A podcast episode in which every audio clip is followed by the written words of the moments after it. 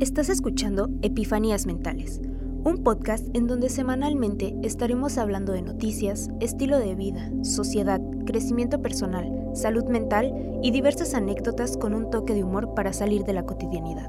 Conducido por Orlando Lagunas. Atrévete a abrir tu mente, diviértete y relájate. Te invito a ponerte cómodo para disfrutar de este viaje y sumergirte en tu dosis de epifanías mentales.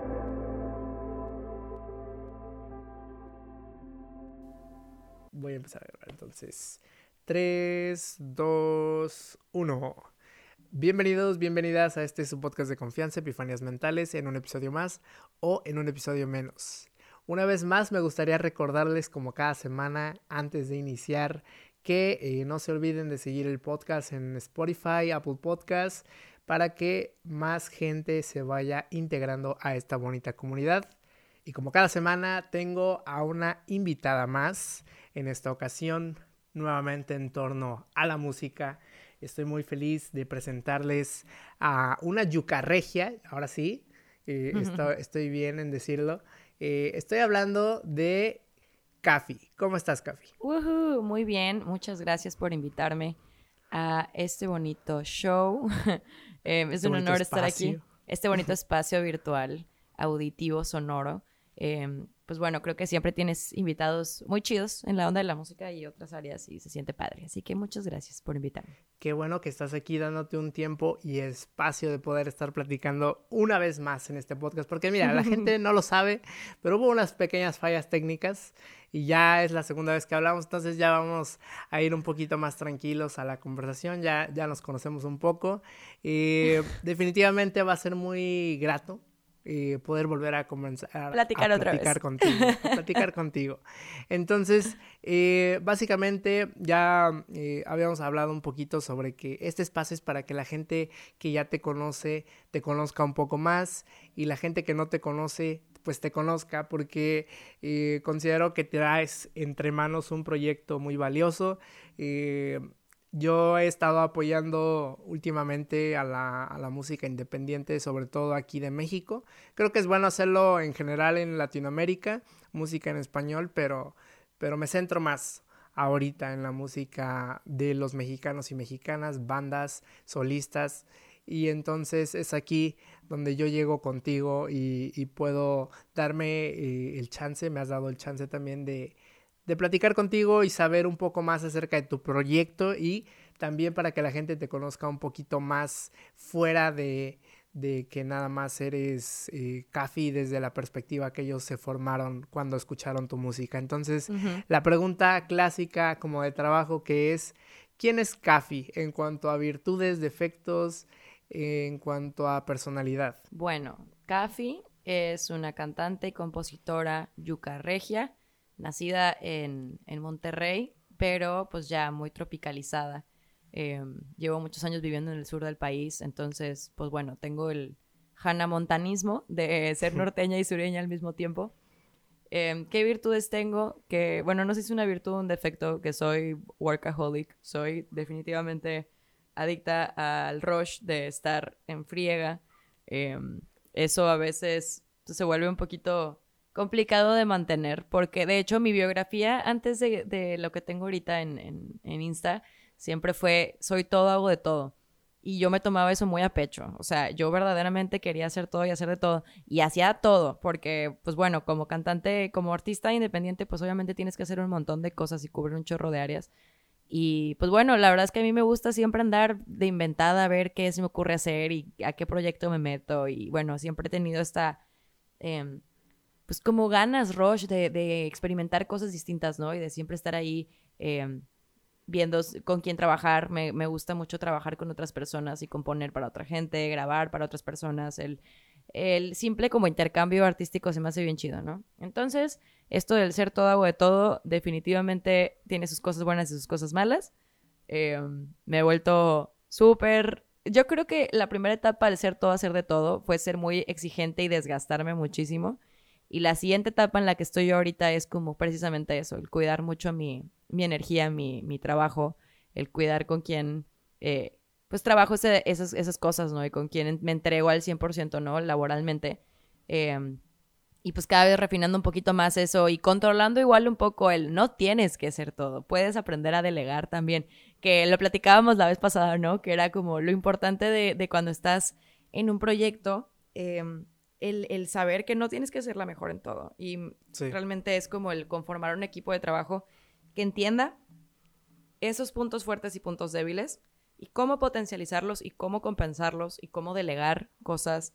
Em, es un trabajo constante, ¿no? El, siempre estar viendo, pues, en qué eres buena, en qué no tanto y, cómo, cómo salir adelante con esas cosas. Es, es divertido. Y que aparte es bien complicado justamente relacionarte con gente que vaya como en la misma sintonía que busque algo muy similar a lo tuyo, que tenga mismos objetivos, mismas metas eh, en su ámbito, que no sé, que esa energía ahora sí que sea como armoniosa para que el proyecto vaya saliendo adelante. Eh, yo sé que al ser independiente, pues sí, también, pues cubres varias áreas, no, solamente te dedicas a componer, a, estar atenta a la hora de crear tu música, sino también eh, pensar y tratar de manejar o manejar bien eh, por dónde va a ir tu proyecto, cuál es el concepto, eh, onda relaciones públicas para poder eh, ir presentándote en diversos lugares. Sí. Eh, pues ahora sí que le mueves a todo. Diseño justamente.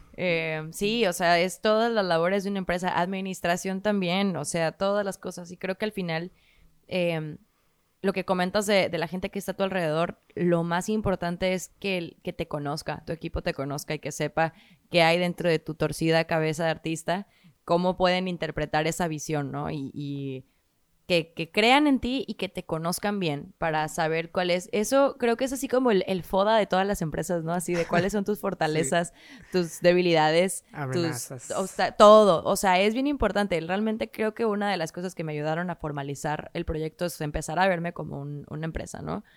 Y como, ok, em, sí soy el CEO, pero hay otros puestos.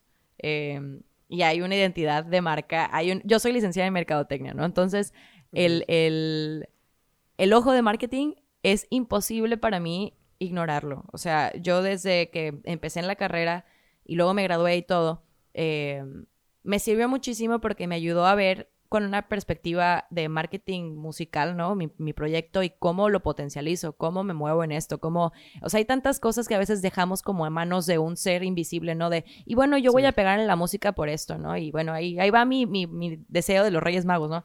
No, o sea, hay tanto trabajo, tanto trabajo que hay que hacer, que está bien chido verlo como un trabajo porque te ayuda a establecer estos objetivos y estas metas, ¿no? De esto es lo que ocupo para llegar a donde quiero llegar necesito este equipo, necesito tocar en tal lado, necesito venderlo de tal forma. Em, hay veces que sí se comprometen a veces la visión como creativa con la parte de marketing, ¿no? Y yo solita lo veo a veces como me puede gustar mucho una canción que yo compuse, mucho, mucho, mucho, y yo sola decir, ese no es un sencillo, o esa canción igual no le va a gustar a la gente, ¿sabes? Em, y ahí es cuando yo, para mí siempre, siempre gana el ojo artístico. Por más que tengo la perspectiva de marketing, es así como el amigo eh, imaginario que digo, ok, sí, ya te escuché, pero la voz de, lo que va es el corazón. Es el corazón, eso es lo que mantiene vivo al artista, ¿no? Qué padre tener cerebro, pero yo le apuesto siempre muchísimo más a, lo que el corazón dice.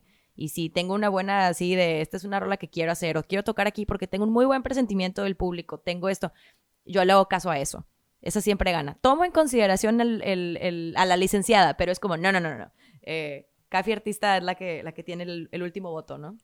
Sí, definitivamente se necesita en general para entrar a, un proyecto en, la industria de la música, se necesita mucho compromiso, como ya, ya lo habíamos comentado, de eh, gente que te rodee, que también esté igual de comprometida y, de, y que sea responsable con lo que le toca hacer y no hacer.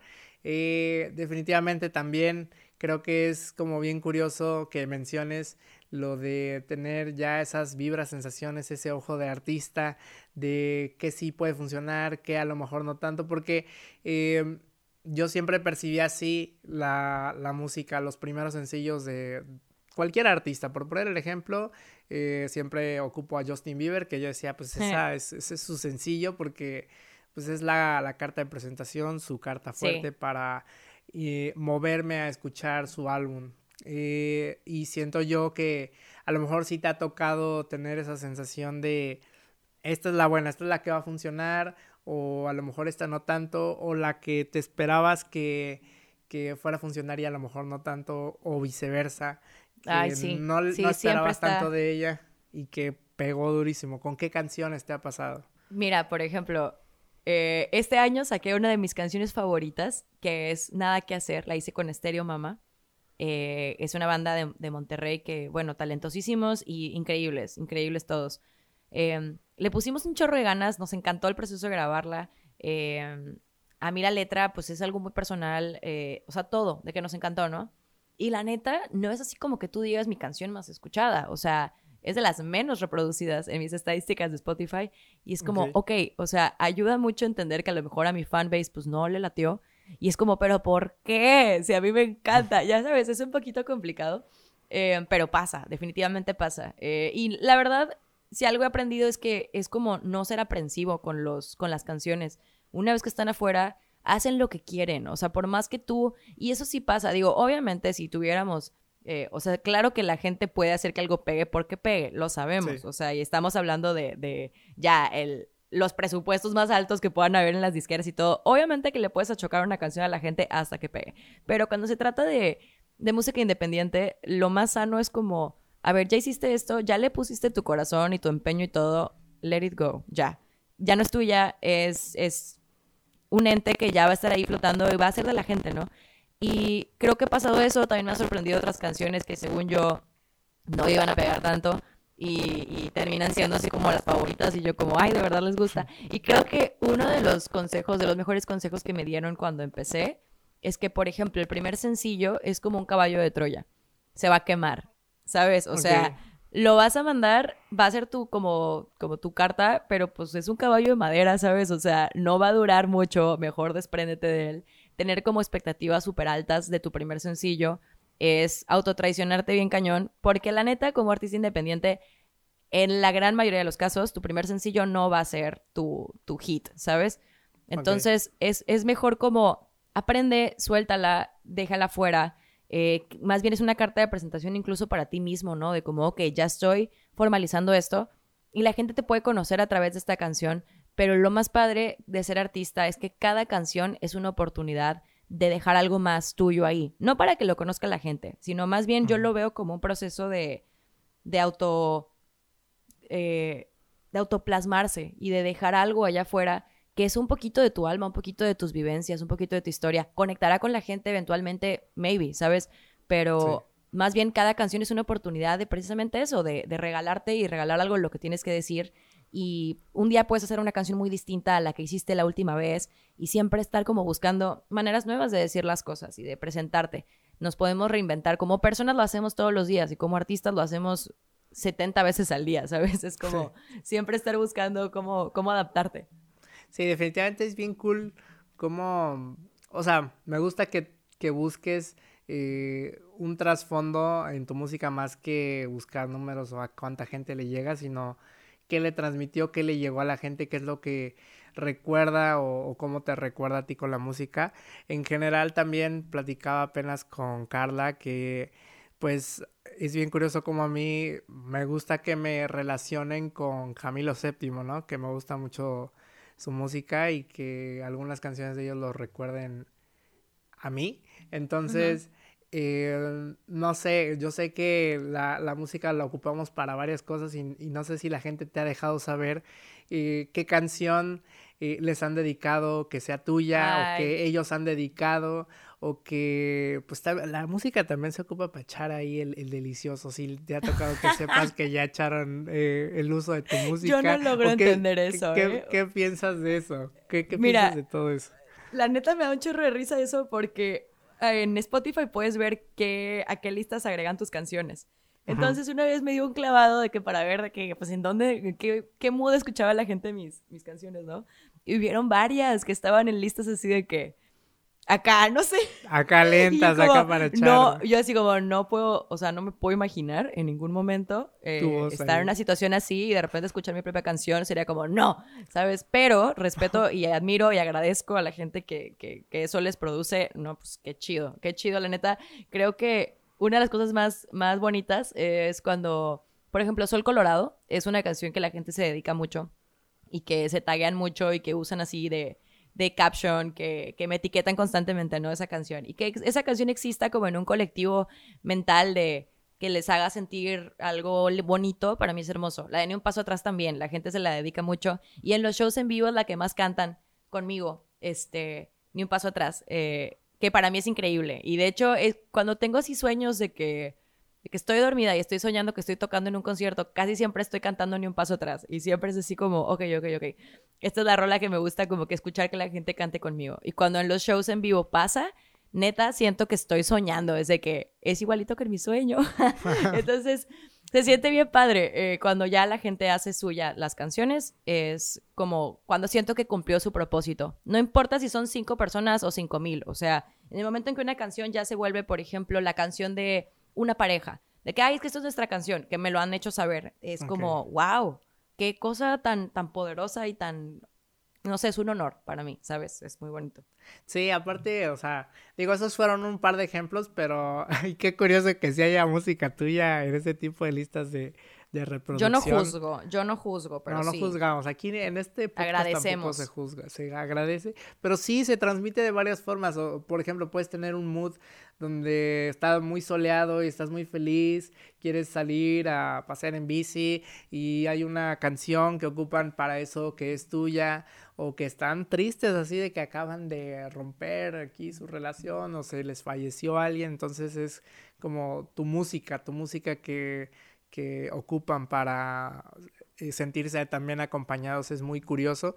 No sé em, qué tanta diferencia haya entre la música que compones para ti, para tus producciones, para Cafi, que con las que te ha tocado escribir para otro artista. Hay muchísima. Este, cuando yo empecé a componer para otras personas, estaba. Em, fue como en 2017, más o menos, 2016-2017. Estaba yo saliendo de la prepa. Em, y hacía, yo empecé haciendo música electrónica y de, electrónica me pasé a hacer como hip hop y RB para otros eh, artistas.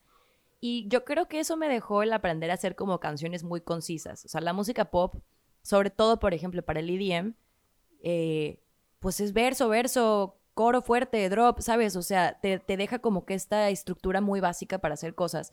Y me hizo muy buena en llegar como a letras muy concisas, muy directas, como de melodías muy, muy memorizables, o sea, de que puedo hacer pop pegajosísimo, lo puedo hacer, ¿sabes? Pero incluso ese proceso fue difícil porque yo escuchaba las canciones que hacía para otra gente y decía, como la neta está chido, o sea, está padre, pero no está diciendo nada mío, o sea, no me siento plasmada aquí.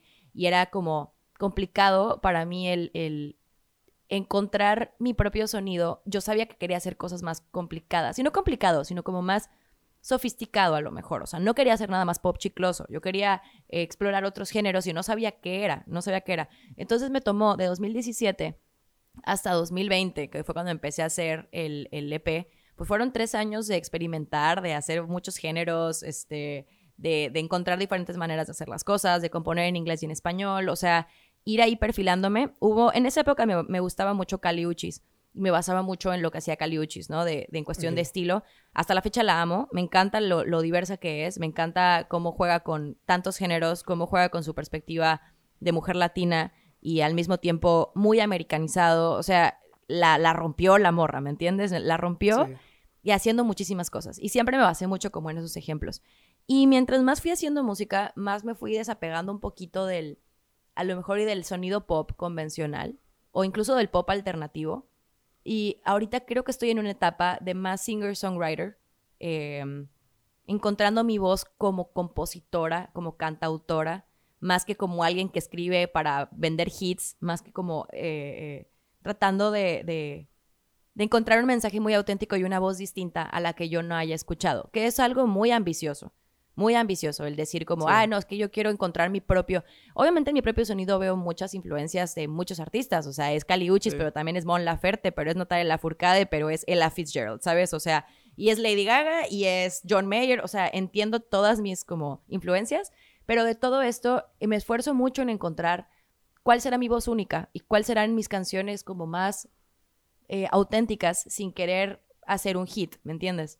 que a veces va un poquito en contra de mi ojo mercadotécnico, pero, pero sí, es como encontrar mi propia voz como cantautora, que, creo que es bien valioso. Ahorita, no sé, pienso mucho en, en tan modernas como entre Girl Ultra, que siento que es una, una artista que sí cuenta para mí como cantautora, tiene hits, la morra tiene hits y compone cosas increíbles y tiene una voz increíble y una manera muy única de decir las cosas. Y creo que eso es lo que te hace valioso como artista hoy en día, que no importa lo que hagas, pero que sea único. Y se puede ser único, se puede ser auténtico, incluso en un mundo en el que ya se inventó todo, la neta sí se puede. Es cuestión de actitud y de, de mensaje, yo creo. Y justamente así como lo mencionas, e, esa variedad de influencias que tienes de música en español, en inglés, de ritmos, es lo que hace que vaya formando un concepto nuevo, porque, o sea, no es al final del día eh, agarrar y querer parecerse a alguien, sino como me gusta esto específicamente que a lo mejor no todo el mundo ve que, te, que a ti te gusta, de eh, John Mayer, ¿no? O de Natalia Lafourcade o de Mon Laferte, pero esas cosas específicas que solamente tú sabes, que solamente tú conoces, pues a final de cuentas es como me gusta esto y combino con esto y así es como sale eh, pues el concepto que a lo mejor ya tienes pensado en mente. Sí, creo que un, un artista se compone de muchas piececitas como de Lego. Em, son canciones, son libros, son películas, son fotografías, todo lo que es artístico te va componiendo y te va haciendo un concepto. Y creo que un buen artista es aquel que logra utilizar todas estas influencias de manera transparente. O sea, me inspiré de todo esto eh, para crear algo nuevo y construir este concepto combinado de tantas cosas. Em, y se me hace bien interesante, o sea, cómo ahorita sobre todo en el mundo en el que estamos de el internet más acelerado de la historia y lo rápido que va el mundo y todo, los proyectos independientes son muy creativos para utilizar esto y, no es fácil, o sea, no es fácil, pero yo veo tantas propuestas tan únicas, tan auténticas y tanta música que, que, escuchar, tantos artistas que conocer y creo que también por eso este tipo de, proyectos como el tuyo, o sea, de, de hacer podcasts para permitir que la gente se explaye un poquito más en su trip, es súper valioso porque hoy en día nos, la, industria, el, consumo nos hace presentarnos en tres segundos, ¿sabes? O sea, y si, el, si no pegó en TikTok los primeros siete segundos de tu canción, pues igual y no te dan el chance de escucharte o de conocerte.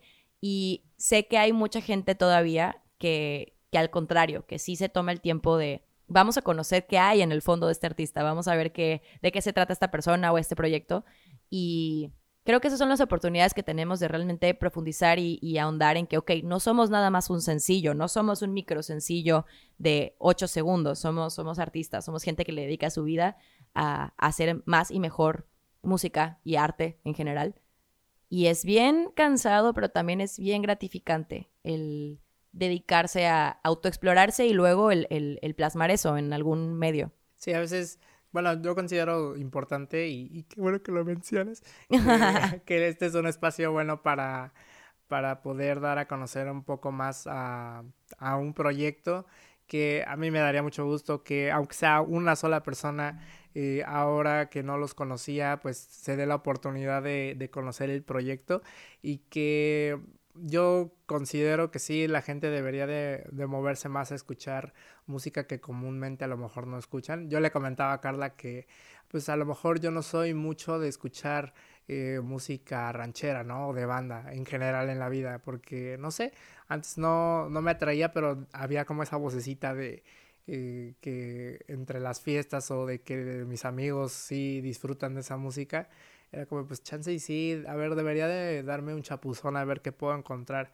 En general, meterse a, a diversos géneros, estilos, y que mm, creo que es muy bueno porque te puedes llevar muy buenas sorpresas porque talento hay. Y si es bien, bien curioso como dices que se va todo en friega, pero lo presentan hasta eso de forma muy creativa, muchos en TikTok su proyecto eh, uno de los que yo te puedo decir que sí me acuerdo bien cómo presentan su, su historia de una canción, ¿no? Que se me ocurrió esto a base de esto de que eh, estaba pegándole una cuchara con la mesa, ¿no? Y eh, como Leon Leiden o, o con Sophie, de cómo surgió su, su, su, canción, se me hace muy chido, pero que de verdad sí se den la oportunidad de escuchar la música.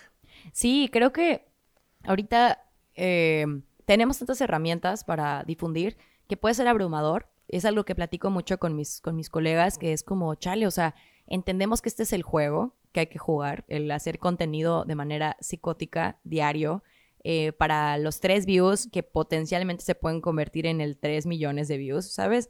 Em, es ese juego constante que a veces no tienes ganas de hacer, em, que a veces no entiendes, que a veces te desanima y todo, pero el secreto es como, como realmente es la constancia, o sea, y, y eso es lo más difícil porque me recuerda al meme ese que sale, sale una chava con una taza de café y dice, yo pensando en que todo mi futuro depende de mí, así viendo a la nada. Realmente creo que sí hay mucho de eso. También hay un poquito de suerte, hay un poquito de medios en cuestión de eh, financiamiento de proyectos, ¿no? Pero creo que en las primeras etapas de, la producción eh, independiente, sí depende mucho de tu capacidad de presentarte de la manera más auténtica con tus seguidores.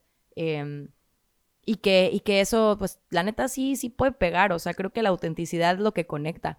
Entonces, tantos proyectos como los que dices tú, o sea, yo pienso mucho ahorita en en proyectos como, por ejemplo, en Monterrey tengo unos amigos que se llama Los Insurgentes. También son amigos de, Valeria Dávila, que de hecho le mandamos un saludo a ella y a un Carla. Saludo a Valeria. Mis compitas, eh, que diario suben cosas, que se esfuerzan un chorro. Ahorita sacaron un video, me acabo de acordar porque sacaron un video donde nos invitaron a varios como proyectos de, de Monterrey para simplemente hacer un cameo.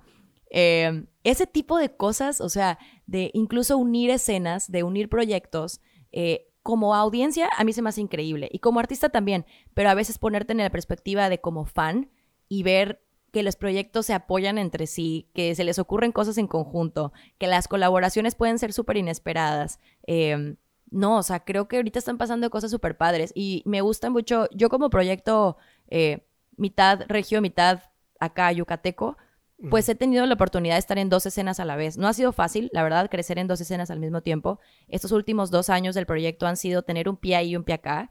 Y cansa, cansa muchísimo, pero también me ha permitido crecer en dos escenas y ver crecer y desenvolverse a dos escenas que tienen sus, cosas chidas y sus cosas distintas, o sea, pasando cosas bien padres. Y no, se siente bien padre el, el tener estas como relaciones y amistades con proyectos en ambos lados que neta le están, estamos como cosechando, más bien como plantando cosas que definitivamente vamos a cosechar pronto de con mucho potencial, de mucho talento, de grandes canciones, de grandes colaboraciones, de grandes shows. Em, y vernos a todos como que esforzándonos, ¿no? O sea, y, ver qué proyectos le meten un chorro.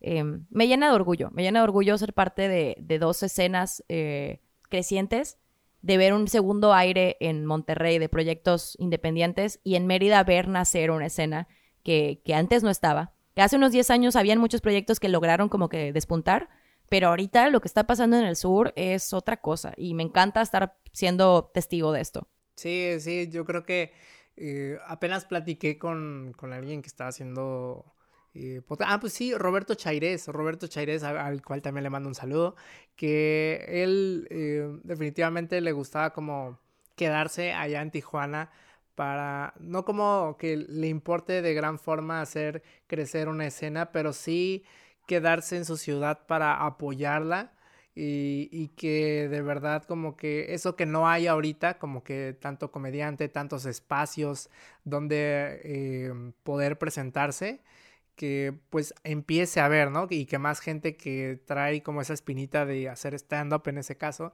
pues se anime a hacerlo. Igual aplica muchísimo en la música y qué, bueno que estás como probando en, en, ambas escenas, en ambos ambientes, de cómo, cómo va agarrando fuerza uno, el otro, qué está pasando o cuáles son las diferencias y cómo vale también la pena eh, empezar a colaborar con más gentes, con más proyectos que por ahí están surgiendo, eh, pues obviamente en Latinoamérica, pero principalmente aquí en México. Sí. Y eh, obviamente que hay muchos proyectos que valen la pena, otros que van a ir surgiendo a raíz de que se animen a ver que pues existe una escena en cada estado. unos más fuertes, otros más que van iniciando apenas, que están en pañales. Pero, ¿cómo, decides tú empezar a colaborar con alguien? ¿Qué filtros tienes? Porque O sea, es, muy bueno probar y conocer los proyectos de, de, las personas, pero también creo que es válido, eh, pues a lo mejor que no empate el proyecto que otro artista tiene con, con su género, con la voz. ¿Qué sientes tú que tiene que tener el artista para poder eh, tener una colaboración con él? Ay, yo, yo creo que todo es este, válido. O sea, incluso si son el mismo género, pues mejor, porque le das al público dobles motivos para, para escucharte. Em, como que tiene sentido. Pero también cuando son proyectos completamente distintos, o sea, me encanta el ejemplo de Banda MS con Snoop Dogg. ¿Sabes? O sea, nunca en la vida se nos hubiera ocurrido y es una súper rola. A la gente le encanta. ¿Por qué? Porque la simple creatividad y la capacidad de, hacer cosas tan espontáneas, creo que como consumidor está bien chido. O sea, el, ver cosas diferentes pasando. Entonces, para mí, realmente no me importa mucho el género. Por ejemplo, ¿qué cosas ya no hago tanto? Pues de que obviamente me tiene que gustar el, género que hagamos, sí. O sea, si me van a invitar a una canción de reggaetón, pues no voy a participar. ¿Por qué? Aunque me encanta el reggaetón, yo sé que pues mi proyecto no, no va por esa línea, ¿no? Entonces como que bueno, no. Y bien, pues tampoco ya no lo volvería a hacer, a menos de que me hablara David Guetta o Sed o alguien así, con muchísimo gusto. Pero ya son como que géneros que ya no, ya no estoy trabajando. Pero cuando hay em, esta intención de crear algo nuevo o algo que esté como en medio, em, creo que pasan cosas bien chidas. Por ejemplo, pasó con Valeria Dávila. Tenemos una canción juntas que eh, cuando me la mostró esa rola, realmente pues ya la tenía casi terminada Valeria. Y tenía cierta letra y habían como ahí como choques de estilos porque yo cuando la escuché fue como, está bien chida, de que es súper dark, de que vamos a hacerla súper rockera y vamos a hacerla como súper triste y así. Em, y Valeria así como, no, va a ser un bolero. Y yo, ¿qué? este... Y luego cuando terminamos ya por fin de que vamos al estudio y me dice, ok, te mentí, ya no es un bolero, escúchala, ¿no? Y cuando escucho la pista y todo, pues había, se había convertido en algo así como medio Luis Miguesero, como pop ochentas, pero también este, muy, no sé, o sea, agarró un carácter que yo no me esperaba de la canción, con otro ritmo, con otra velocidad, y yo, ok, yo no sé qué pasó aquí, pero me encanta, ¿sabes? De que me encanta eh, cómo se convirtió de algo que pudo haber sido cualquier cosa. Las canciones cuando están en su primer como momento pueden agarrar cualquier camino, que también está bien padre. Eh, y ya ver cómo de dos artistas que las dos hacemos música pop, pero cada quien con sus influencias, creamos algo distinto a lo que las dos hubiéramos imaginado de manera individual, pues ya ahí ya hay una colaboración bien chida y es como un cruce de, de, cerebros y de, y de equipos, de todo. Entonces, creo que realmente para mí es que haya como conexión con la persona, porque a veces te puede caer muy bien alguien, pero si artísticamente no hay como ese match, pues no va a salir algo chido. Eh, creo que más allá de que te caiga bien o mal, es hay, hay conexión artística, hay conexión creativa y de ahí puede salir cualquier cosa. Entonces, yo siempre abierta a como cotorrear con la gente y ver qué se nos puede ocurrir juntos y, pues va a experimentar siempre. Sí, sí, está bien porque creo que es bueno estar como observando también el trabajo de alguien más que, que te llega a hacer una propuesta de, de, colaboración o que también tú estés planteándote querer colaborar con alguien para saber qué tan bien puede empatar eh, su música y, ya verse ahí dentro del estudio, a ver qué, qué fluye, qué no fluye. Eh, y sí, está muy bueno el ejemplo que ocupaste de Snoop Dogg con Banda MS, eh, que a veces toca como colaboraciones que, que, no sabías que necesitabas o que no sabías que podían existir en este caso. Y suceden simplemente, entonces sí es bueno como darse esa oportunidad también como artistas de ir tocando tierras desconocidas. No sé tú, eh, en cuanto a mm, la hora de subir al escenario, ¿qué te planteas cada que, que estás a punto de dar un show? ¿Tienes algún ritual? ¿Tienes algún eh, comportamiento que realices antes de subir al escenario?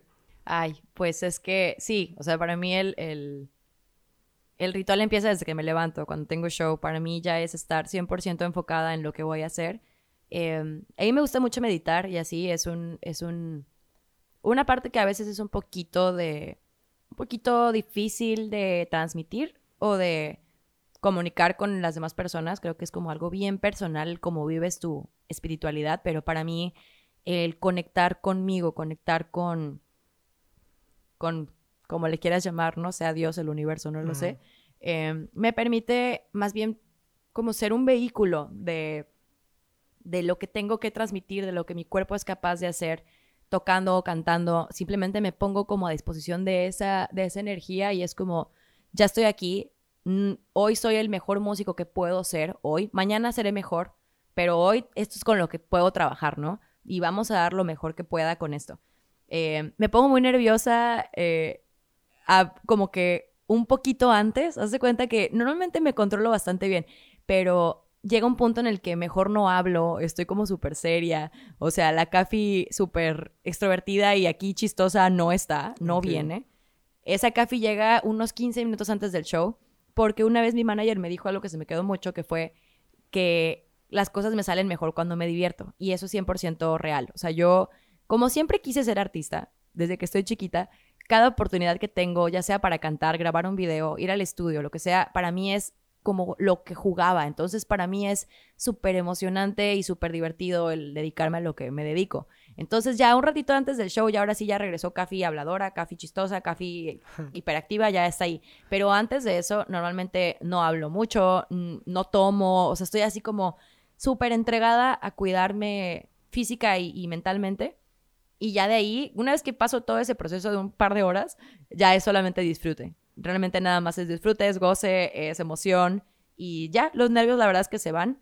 Em, creo que trabajo mucho de manera interna en, en, vivir de la manera más humana posible estas emociones que vienen y van, que es nervios, es miedo, es qué tal si me sale mal, qué tal si sale algo mal en el evento, no lo sé, o sea, todo eso tomarlo como viene y más bien eh, recordarme a mí misma que, que pues eso es lo que hacemos. Este, esta emoción es por lo que hago, lo que hago, ¿no? De, pararme en el escenario y que cada show es un reto distinto. Pero pues las condiciones internas siempre deben ser las mismas. Seguridad en lo que hago, eh, amor y pasión por lo que hago, confianza en mí y en mi equipo, confianza en mi música, confianza en, la autenticidad de, de, lo que hay detrás de las canciones y que esto va a conectar con quien tenga que conectar, ¿no? Nunca esperar como, ay, es que esto va a volarle la cabeza a todo el mundo. Igual y no, pero igual y sí a un par de personas y eso es lo que importa. O sea, que el mensaje llegue a quien tenga que llegar. Y así.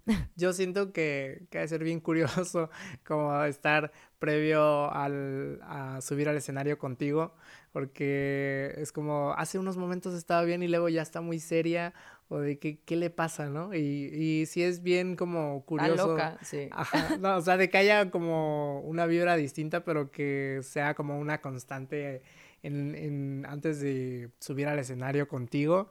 Y me imagino que siempre al terminar se viene como esas ganas de querer volver a hacerlo. No sé, yo siempre me lo imagino como esa adrenalina cuando subes o te presentas frente a la gente, como de no sé, traes el nervio, el miedo, como con una montaña rusa, pon tú, y ya cuando lo hiciste, ya venciste esa sensación, es como, quiero volver a hacerlo, me quiero volver a subir.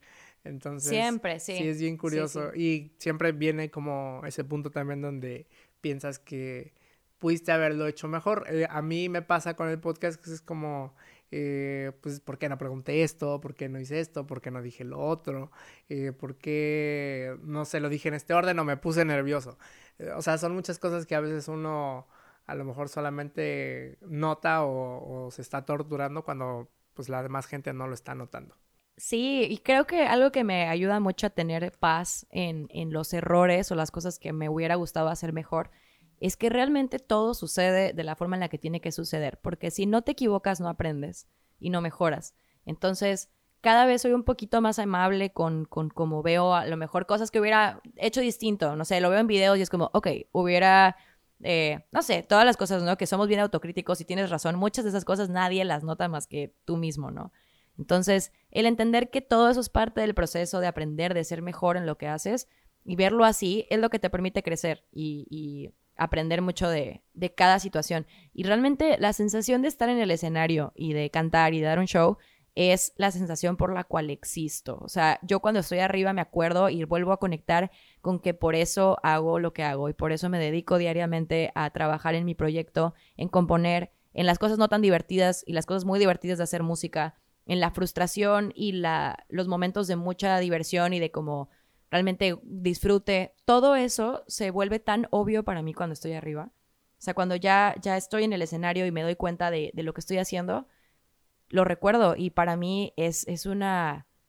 Es algo bien fuerte el bajarme y otra vez volver a sentir como el sí, por esto vale la pena todo, o sea, toda la, todo el trabajo, todo el, el 24/7 que es ser como un artista boost, independiente. Como sí, constante que se renueva así, energía. Demasiado, demasiado. Y, y esa vez es un poquito difícil, ¿no? Porque es de que, ok, es adictivo, ¿cuándo vuelvo a tener show? Mañana, órale, vámonos, ¿no? O sea, y, y, pues bueno, es cuidar mucho y respetar ese espacio, respetar el escenario, porque da tanto, es, es tan poderoso que sí, es, es una experiencia increíble.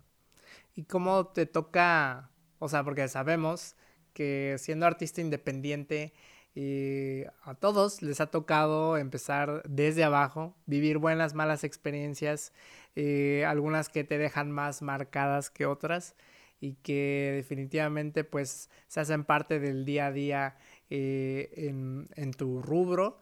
¿Y qué es lo que más recuerdas así como en cuanto a no sé, que te haya fallado algo dentro del escenario, que la gente que te contrató eh, te haya quedado mal en algo, ya ni siquiera para dar como nombres o algo así, pero esas experiencias desagradables y por el otro lado lo, lo bonito, lo, lo, con lo que te quedas. Ay, bueno, es que ha pasado de todo realmente. O sea, de veces que ha fallado el equipo, veces que según yo me equivoqué y, y me aviento un show con una sensación horrible y luego me doy cuenta de que nada más estoy loca.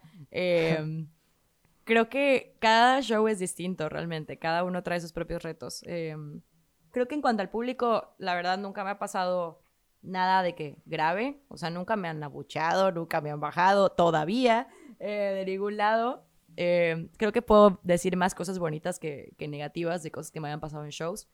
Eh, pero pues sí, siempre hay cosas, ¿no? O sea, por ejemplo, en el uno de los últimos shows que tuve, el instrumento que me dieron no estaba en condiciones para tocar, ¿no? Ya no teníamos tiempo de conseguir otro.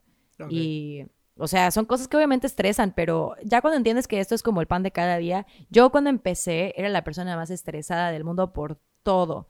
No, que si el cable, que si no sé qué, que si el ingeniero lo está haciendo mal, que si, o sea, ya cuando empecé a entender que mi trabajo es cantar y yo ser artista y de- lo, lo demás es delegarlo con las demás personas y que es un trabajo que se compone de equipos enormes, ya, o sea, aprendes a mejor no te estreses, o sea, que la gente que está haciendo su trabajo resuelva su trabajo y ya, ¿no? Sí. Y cada vez es un poquito más, más sencillo eso como de entender y respetar los lugares de todos y, y aprender a delegar, aprender a, a no querer solucionar todo yo sola y disfrutar, o sea, disfrutar el, el lujo que es poderte parar en un escenario y dar un show. O sea, no existe una cosa más increíble que eso para mí. Entonces, ya sabiendo lo, lo afortunada que soy de tener esas oportunidades y que realmente las agradezco y aprovecho al máximo, se vuelve más fácil, la neta, que cuando se acaba, si hubieron problemas, ni me acuerdo. O sea, para mí es como, ay, no, pues quién sabe. O sea, yo me la pasé muy bien.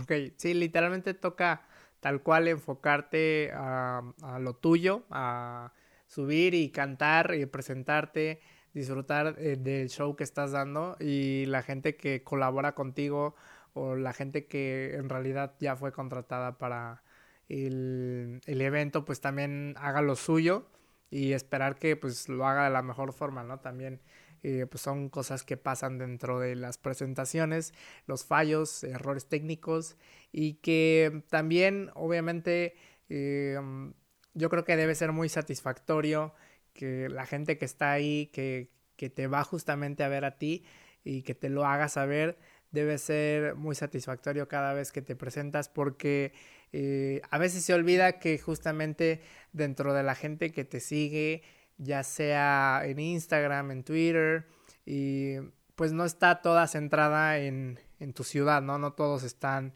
en Monterrey, en Mérida, eh, que definitivamente están esparcidos a lo largo del país o incluso en otros países. Entonces, eh, sí es bien difícil que pues eh, atrapes a más personas con tu proyecto. Sí, creo que eso es también lo más padre de, este mundo moderno, que puedes llegar a tantas personas que ni siquiera te imaginas, ¿no? De otros lados. Y es un honor, siempre, el que alguien preste sus oídos unos tres minutos para escuchar lo que tienes que decir, o lo que sientes, o la historia de cuando tu ex te cortó, se me hace súper valioso. y nunca, nunca lo voy a tomar por, por hecho, ¿no? O sea, es, es, me, si lo pienso lo suficiente y es así como, a ver, estamos hablando de que tú compusiste una canción en tu cuarto, que hoy la están escuchando en un país al que nunca has ido, donde no conoces a nadie, pero ahí tienes en Spotify las estadísticas de que 300 personas te están escuchando en, qué sé yo, en Venezuela. No lo sé, en cualquier lugar donde ni siquiera me alcanzo yo a, imaginar de, ah, debería ir a conocer. O sea, quién sabe, ¿sabes? Y, que haya gente por ahí haciendo de mis canciones algo suyo, eh, se me hace, me vuela la cabeza, se me hace una cosa loquísima. Y, es bien bonito, la verdad. Hay quienes incluso, y, creo que no es precisamente música, pero tienen como su mercado eh, en otro país más que en el suyo propio, ¿no? Como no te imaginas que, que incluso sea más valorado el proyecto en, otro país. Está muy curioso eso. Pasa, pasa en otras ciudades incluso, ¿no? O sea, ¿cómo es el dicho de que uno nunca es profeta en su pueblo o algo así?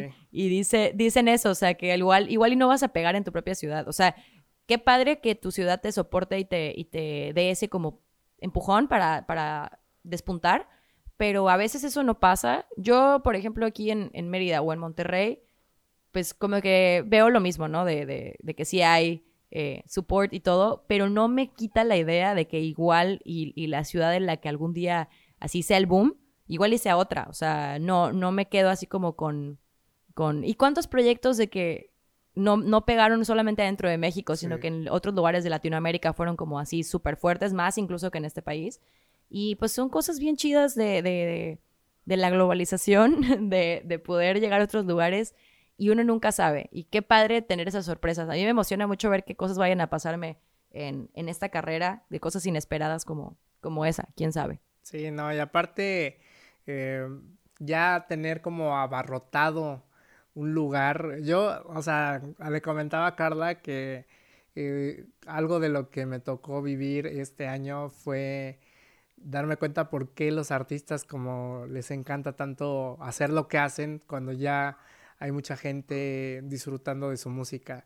Y es como cuando fui al Festival de Globo, me, me, me di el chance de poder eh, hacer fotografías ahí a Manuel Turizo y previo a que él se presentara fue como ver el mar de gente con los globos, la vista estaba increíble. Eh, igualmente se me dio la oportunidad en Kevin Carr de, de, poder tomarle unas fotos desde atrás de donde estaba él y ver cómo, cómo todo el mundo coreaba y la cantidad de gente que había ahí.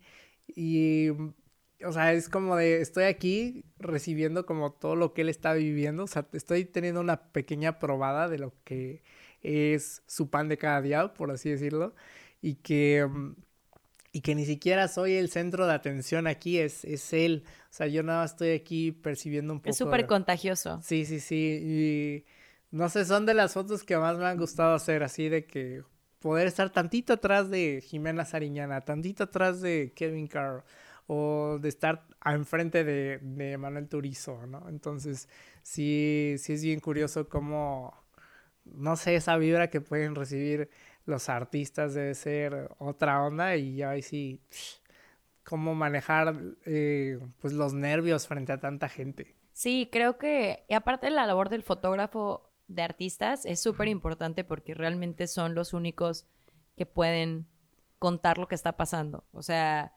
es, es increíble. O sea, el, lo importante que es que tengas un fotógrafo que también creo que, digo, obviamente hay veces que te cubren otros fotógrafos que igual no te conocen personalmente y que como quiera su talento habla por sí mismos y es como, ya le agarré la onda a esta chava eh, y le voy a tomar estas fotos súper chidas o eh, que hacen bien su trabajo. ¿Por qué? Porque son profesionales. Pero también cuando, por ejemplo, tienes al mismo fotógrafo que te acompañe en diferentes eventos y todo, realmente se vuelve pieza fundamental del, del equipo, ¿sabes? Porque es quien está documentando y captando los momentos que tú no puedes hacer porque estás tocando y cantando, obviamente. Y hay veces que yo estoy tocando y digo, contras, o sea, me encantaría que alguien eh, o sea, me encantaría tomar una foto de lo que estoy viendo ahorita o de lo que estoy haciendo ahorita, me encantaría grabarlo, ¿no? Pero pues no es tu, no es tu rol. Entonces ahí confías mucho en los ojos de alguien más, de captarlo por ti y de ser como, ok, sí, este es el momento perfecto, ¿no?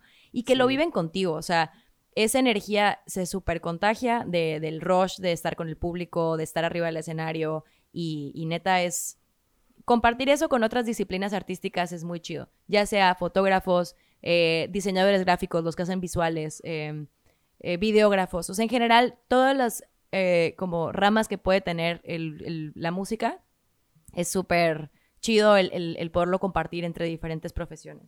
Sí, es bien, bien chido cómo mucha gente se une así en, en un solo punto para que un proyecto esté funcionando, ¿sabes? Como un reloj. O sea, con la cantidad de gente que se involucra, así como a mí solamente me toca hacerlo de forma independiente, como de eh, pedir permiso para que me dejen hacer las fotografías, sí es bien como curioso de lo que me he ido dando cuenta, como esa cierta responsabilidad, porque apenas con Kevin Carr me tocó que pues, había unos chicos que al ver que me dejaron pasar así de las vallas, fue como de, ay, por favor, pídele que este, me dé un autógrafo, te lo pago, no sé qué.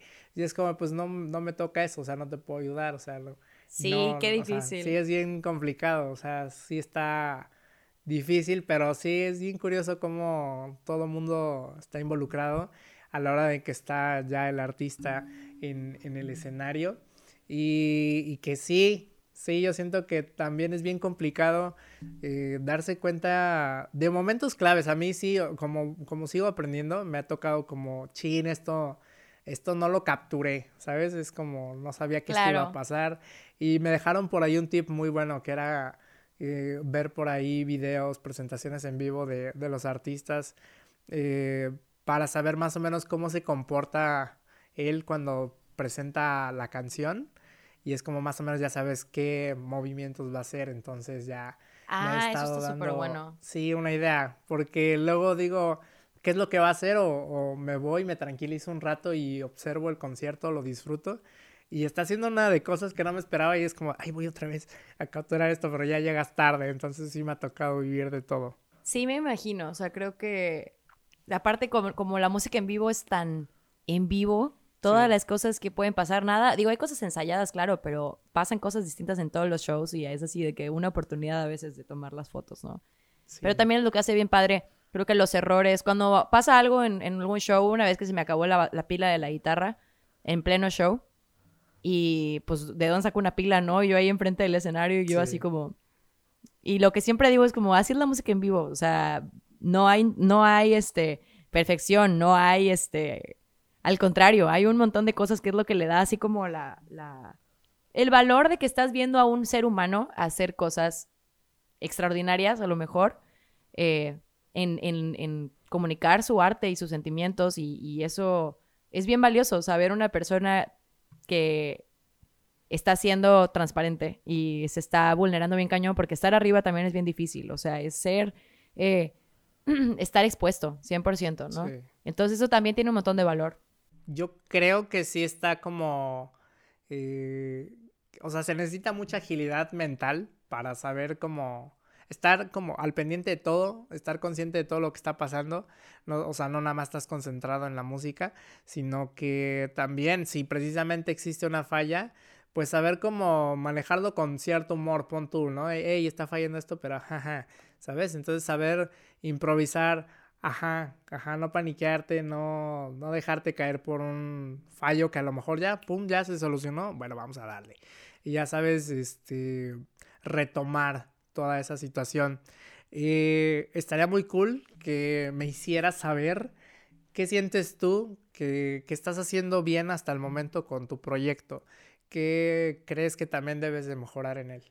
Pienso que escucho mi intuición mucho, que me hago caso en cuestión de las cosas que siento auténticas, trato de que todo lo que haga sea intencionado, me tomo mi tiempo, estoy aprendiendo a ser paciente conmigo sobre todo.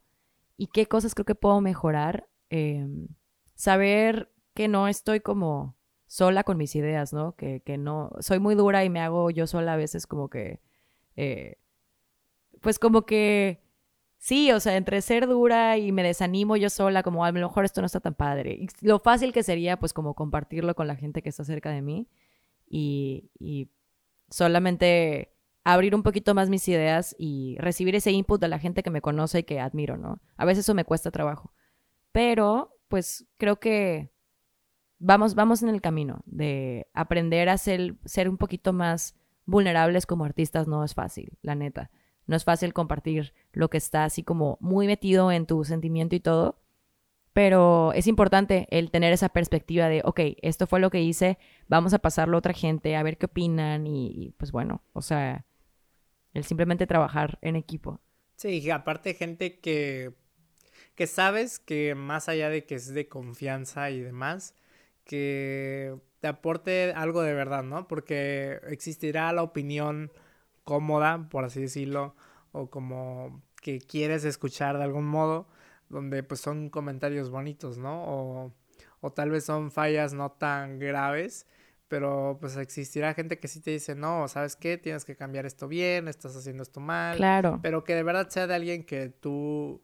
Eh, tomar las cosas de quien vienen. o sea, que admires. Que... Sabes de quién vienen y, y pues qué puedes realmente cambiar, que tú creas que, que se debe de, de ejecutar de forma distinta. Eh, y finalmente, pues ahora sí, llegamos a la parte donde nos dejas caer con tres eh, recomendaciones que sean de tu agrado, de tu gusto. Pueden ser eh, películas, series, podcasts, un álbum de música. Em, ¿Qué estás consumiendo últimamente? Te puedes dejar caer incluso preparaciones de comida o alguna filosofía de vida. Pues, a ver, de recomendaciones de cosas que me han así clavado últimamente, em, el disco de Tom Misch con Joseph Daves, em, creo que se llama What Kind of Music, buenísimo, buenísimo. Em, la película de Casino con Robert De Niro, la acabo de ver y me voló la cabeza, me fascinó. Si tienen dos horas y cacho para entretenerse mucho, vean esa movie. Y mi último descubrimiento musical, eh, una banda argentina que se llama Mi Amigo Invencible.